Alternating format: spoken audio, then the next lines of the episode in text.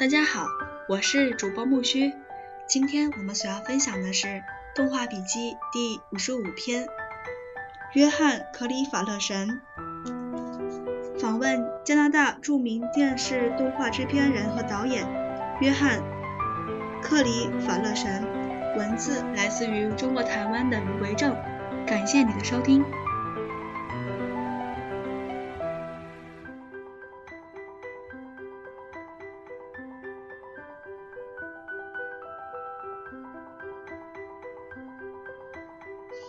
回忆里见到约翰·克里法勒神时的印象，他与女友正好是一对好莱坞的电影明星，嗯，装扮新潮，像二十世纪五十年代的摇滚乐手。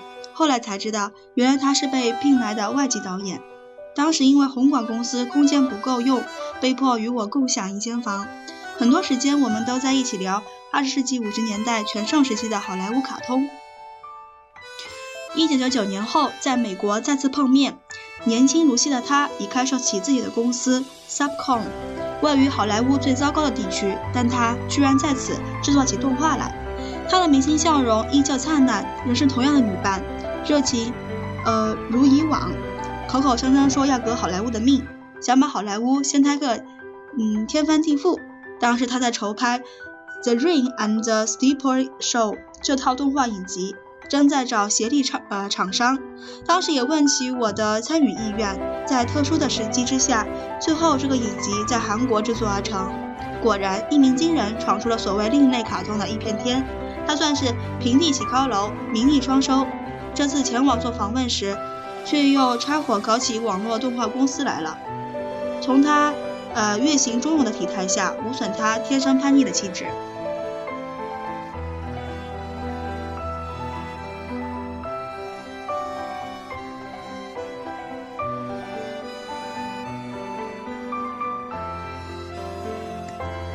请问您是如何进入这一行的？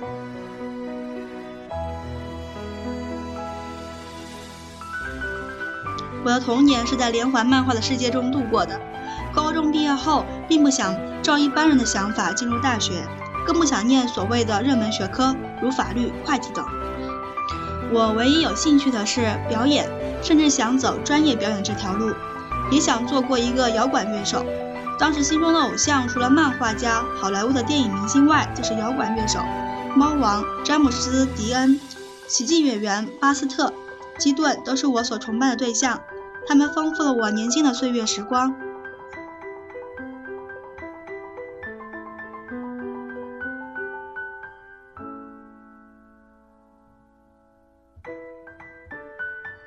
我从小就很喜欢看好莱坞早期的卡通，一些具有想象力和夸张的动画，即使制作上粗糙一点，也不影响我观看的乐趣。对迪士尼的动画兴趣一直不大，可能是因为迪士尼的世界太唯美，美得让我无法接受。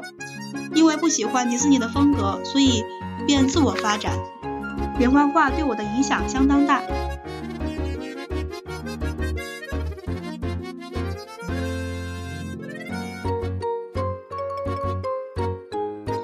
喜欢的动画、艺术、文化或电影对你有何影响？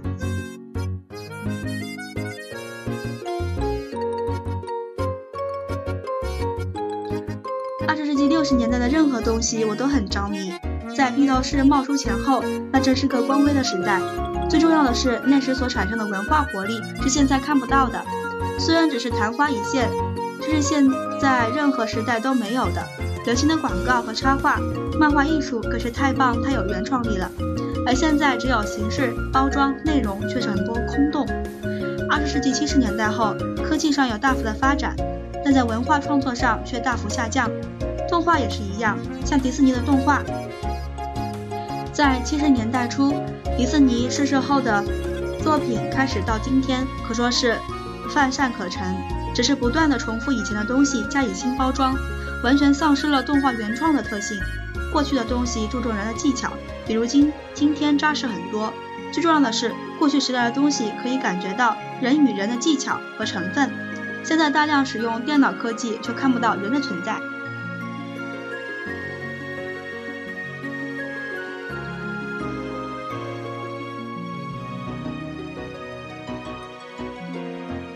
在我的观念中，动画片的黄金时期是二十世纪三十到四十年代，动画史上百花齐放。泰克斯·艾弗利是影响我最大的动画家，他的东西充满了创意和活力，让我深深觉得原画师不仅是一个技术员、演员，他能做到的完全是像上帝一样的创造者，赋予角色生命。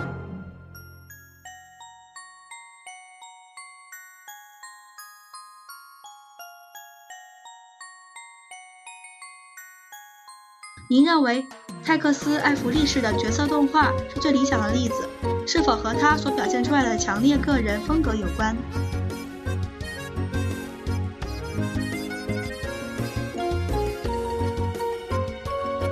当然，所谓的角色动画，意指的是角色需要具备的个性，个人风格是很重要的因素，它能借由角色来传达出这种因素。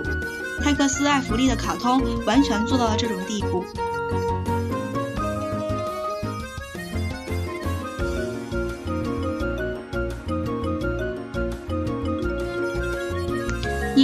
定义角色动画？Caricature animation。角色动画中很重要的一点是非常要非常有力，所谓一针见血。其实迪士尼的东西都太娇柔做作，不够直接。好的原画不是设计一堆花俏动作或画很多张数，而是要掌握一个动作中的 better drawing，要画到重点、姿态、表情正确，比张数多来的重要。动作是动画中的重要的一环，像罗伯特·克莱皮特的表现就相当出色。我认为他的成就可与恰克·琼斯媲美。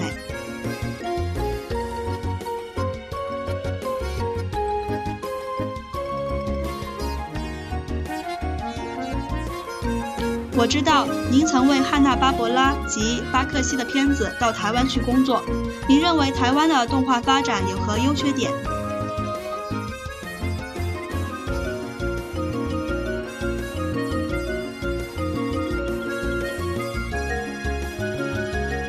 是好莱坞业界工会非常反对把工作送到海外做，我恰好参与汉娜巴伯拉的片子，并且因为我是加拿大籍，较无顾忌，所以到了台湾，我算是业界少数最早对亚洲工作有经验的。刚开始还蛮担心台湾的动画水平，因为他们所做的所受到的训练都不是最好的。但后来发现，台湾的原画并不主观，弹性大，具备一定程度的可塑性。长期工作下来，我也会学会如何和一群不同文化、环境、生活背景的人一起工作。红广是一个动画加工厂，也是我所憎恨的工业形象，但这也是他开始的理由。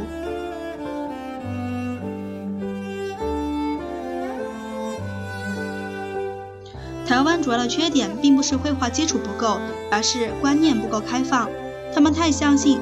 专业权威相信美国公司所给的呃观念，只会服从。一个服从性太强的原话，对公司来讲是好配合、高效率，但创意低，观念上仍有待学习。另外，东方人的个性拘谨，民族性格内敛，不够开放，喜怒哀乐的情绪不易表现，对于动画师的训练有些负面影响。但无论如何，台湾人比亚洲其他地区好，至少比日本好。日本动画最大特点、最大缺点不只是动画动作僵硬、人物表情太死板，是另一个致命伤，像机器人一样没有灵魂。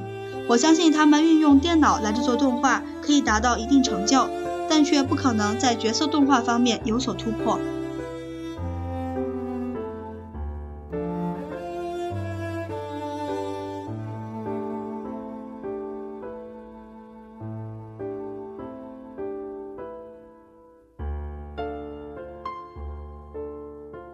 您是如何进入到角色中的？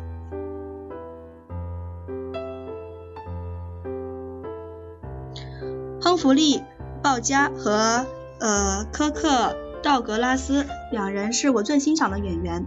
我从他们演出中学习到如何进入一个角色的心理状态及其所处的环境。他们总是把你的情绪拿到最爆炸性的一刻激发出来。这些演员有些特质，原画家也亦如此，并将此点摆如作品中。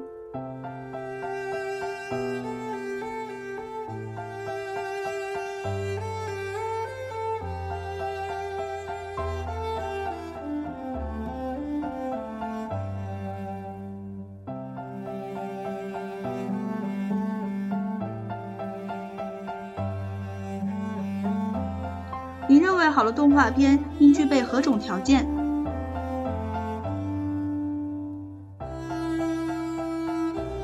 首先，我认为故事性不是最重要的。就像迪士尼的动画作品，即使有优点，也不是其故事如何精彩。迪士尼、福克斯、梦工厂都是在题材上题材上大费周章，有时反而糟蹋了好故事。动画片重要的是如何让观众感觉到画面是活的，其中包含了很多因素。至于动作、美术风格等，都是在这个前提下做出的。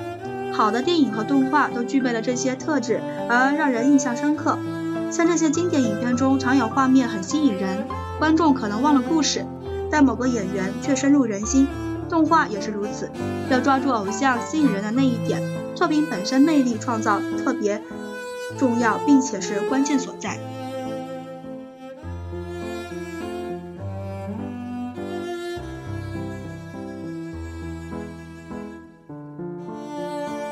我们知道，你离开汉娜巴伯拉后，和雷夫。巴克西合作过，雷夫巴克西的风格和你有什么不同？你们合作又有哪些经验？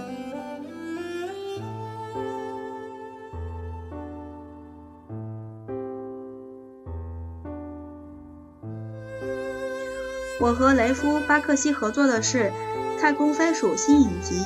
老的《太空飞鼠》一直是动画史上的经典之作，也是我最欣赏的动画之一，所以我才会跟他合作。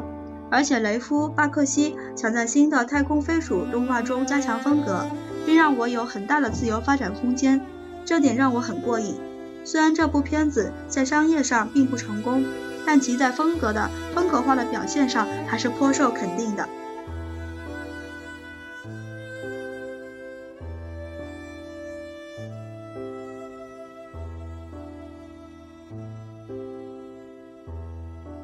其实大家都以为雷夫巴克西是写实派，大量的应用逐格描绘的技术。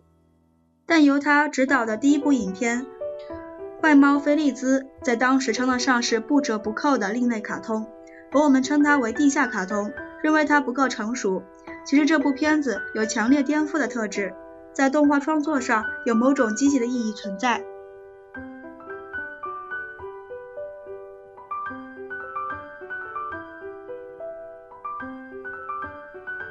雷夫巴克西事实上是一个蛮有理想、有勇气走出自己道路的人，但他往往会向工业体制和商业环境妥协。他的问题是因为他并非绘画出身，对他在动画技术上的掌掌握上有些不利，但他在各方面的学识很渊博。目前虽已淡出业界，但他的确对美国动画有过贡献。我和他对动画的观念不一样，我不尽然赞同他的做法，但能理解他的想法。毕竟，我们都是从创业的出发点开始的。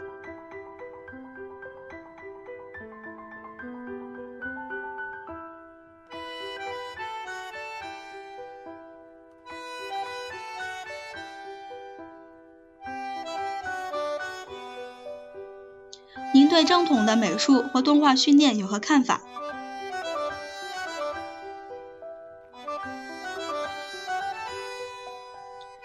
欧洲方面我并不清楚，但是像俄国很早就开始了所谓学院派的训练，美国则是一直到二十世纪六十年代才开始将动画训练带到正规学校。几十年来下来，不过也出了间加州艺术学院，而同时期同处北美洲的加拿大却开办了另外一间学校——斯丹学院。这两间学校都对正规动画训练做过尝试。但瑟丹学院方面则在训练方式及目的上与加州艺术学院有所差异。先不论何者教学优越，加州艺术学院本身的课程具有洗脑性，把迪士尼那一套当成权威。事实上，就创作而言，并没有金科玉律。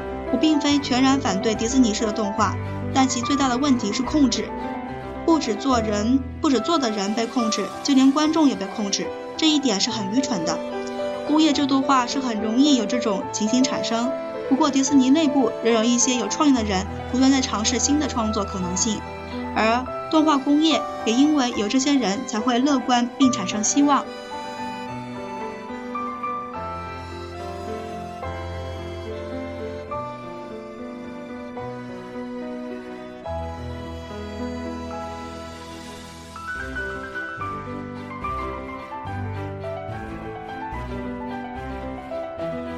五十五篇动画笔记《约翰·克里法勒神》就分享到这了。下一期我们所要期待的是第五十六篇动画笔记《马迪内·查坦德》，访问加拿大著名独立动画制片人和导演玛丽内·查坦德。文字来自于中国台湾的张怡静。感谢你的收听，我们下期再见，谢谢。